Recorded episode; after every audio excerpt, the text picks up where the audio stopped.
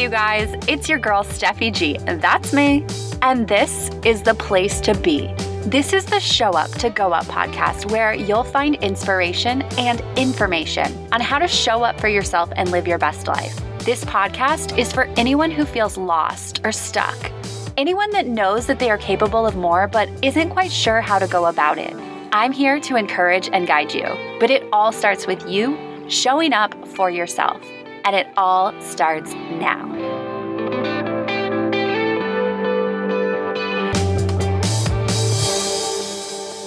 Just a heads up, I'm doing a 100 day challenge via Facebook Live videos. So the following episode was originally recorded as a Facebook Live video. You may notice that the sound is just a little bit different than what you're used to, but I promise the quality of the content is just as good. So let's get to it. Hey there, how's it going? Today is day 42 of my 100 day inspiration challenge. I want to talk about the idea of being reactive versus being proactive. So obviously there is some chaos, there is some tension, there are some anxieties, some fears that are happening right now in our country in the US because of the election. And the thing is, someone is going to win and someone is going to lose. And that is just how it is. And either way, we have to try to be healthy in the way that we respond to this election. So I'm going to share a little bit about what I'm reading about in the seven habits of highly effective people. And I also want to give you some tips so that you can respond in the best way so that you can still find happiness and joy, even if you don't get the outcome that you are hoping for. So the first habit in this book is be proactive. And it talks about how we have three determining factors of how we decide who we are. We have our identities tied to these three determinations. So there is genetic determinations, which is from our grandparents or from our ancestors. And it says that if our ancestors were loud or boisterous, that we are loud and boisterous. And we take that on as our identity. The second one is psychic determination, and that comes from our parents and from how we were raised or specific moments when we were younger. Perhaps our parents scolded us when we spoke out. And so that taught us to not speak out. So we have now taken on that identity of being quiet and of being small and submissive. And then the third thing that determines our identities and how we behave is from environmental determinations. What is happening to us in our environment, our job, our coworkers, things that happen in our day to day life. So basically it is the idea of something happening to us and then we are the reaction of that stimulus that comes to us. And the thing is, is that we get to decide how we want to respond. So just because something bad happens or just because somebody yells at us, that doesn't mean that we have to let that ruin our day. Just because the election may go one way that you might not want it to be, that doesn't mean that the next four years have to be ruined for you. You get to decide that. I remember years ago when I had this realization that I am actually in control of my life. There is something so powerful when you realize that. You really step into your power and you take control of your life because you're not allowing other people to hurt you or to make you feel bad. You are standing up for yourself. So I want to talk about Viktor Frankl. Some of you may know who he is, and he was actually in the Nazi concentration camps. And during his time there, um, he was a Jewish man, and during his time there, all of his family was murdered. His wife, his parents, all of his family. It was just him and his sister that survived. He went through some very traumatic times. I mean, I can only imagine, and I'm sure that you can only imagine as well.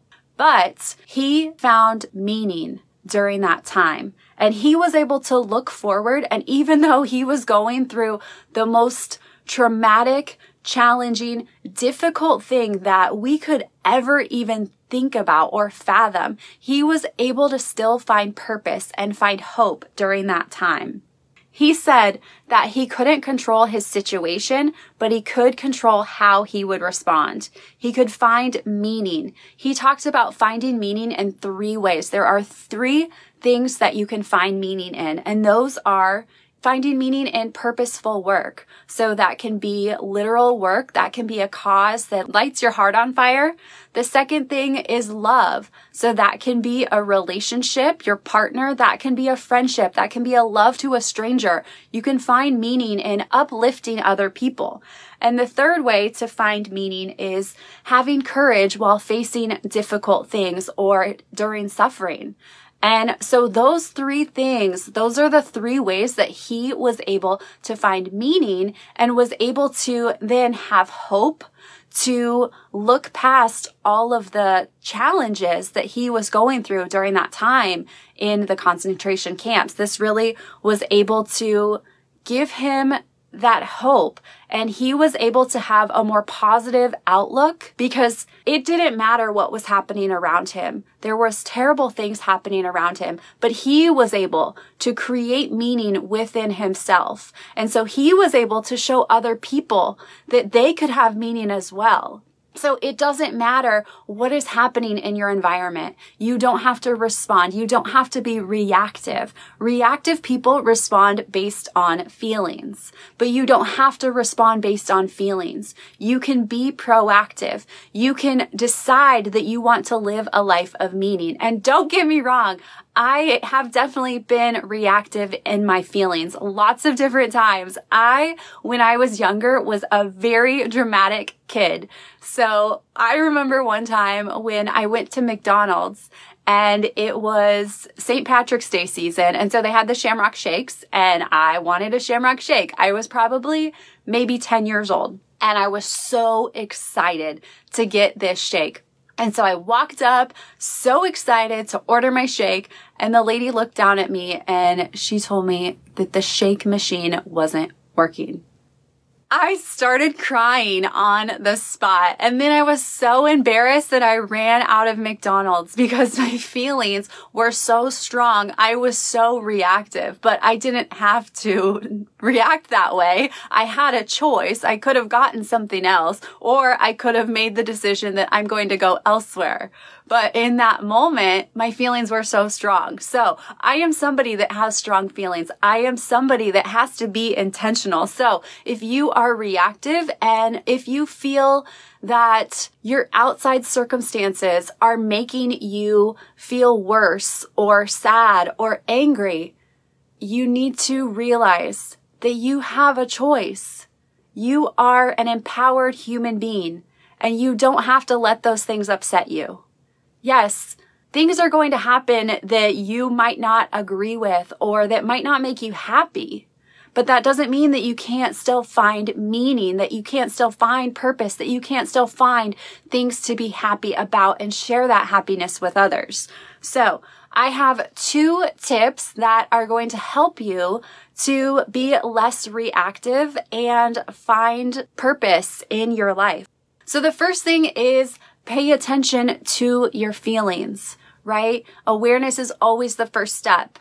Are you quick to react? Are you quick to respond? Are you quick to be defensive?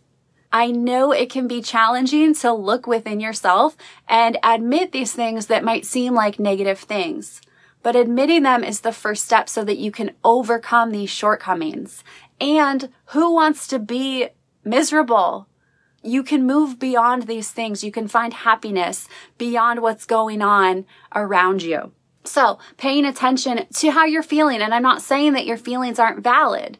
They are valid and they need to be talked about or heard. So whether it is talking to somebody or journaling about them, getting them out of you so they're not having power over you.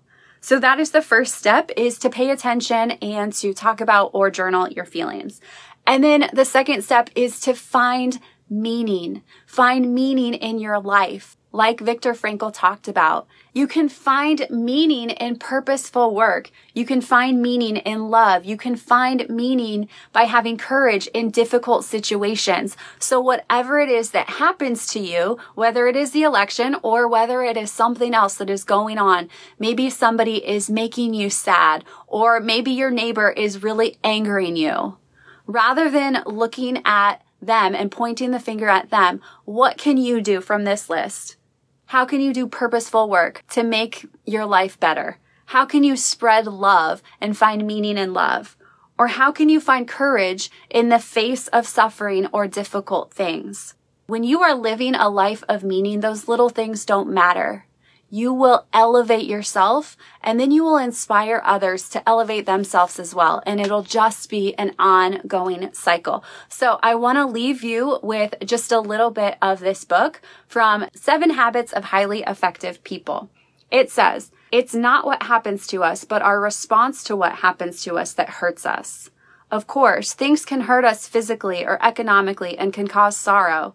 But our character, our basic identity does not have to be hurt at all. In fact, our most difficult experiences become the crucibles that forge our character and develop the internal powers, the freedom to handle difficult circumstances in the future and to inspire others to do so as well. Whatever happens, whether it is what you want or what you don't want, Think of it as a blessing, as an opportunity to grow, as an opportunity to face something new. Because as you go through hard things, you are sharpening the edge. You are sharpening the knife. You are growing stronger through that hard thing. Stand up for it and inspire others to do the same. Keep showing up for yourself every single day because if you show up for yourself, there is nowhere that you can go but up. And if you want more free resources, you can head over to my website, showuptogoup.com. I will see you tomorrow. Thank you so much for listening. I hope you enjoyed this episode. My goal for this podcast is to reach and help as many people as possible. So it would mean so much if you would take the time to subscribe, review, and share this podcast. See you next time.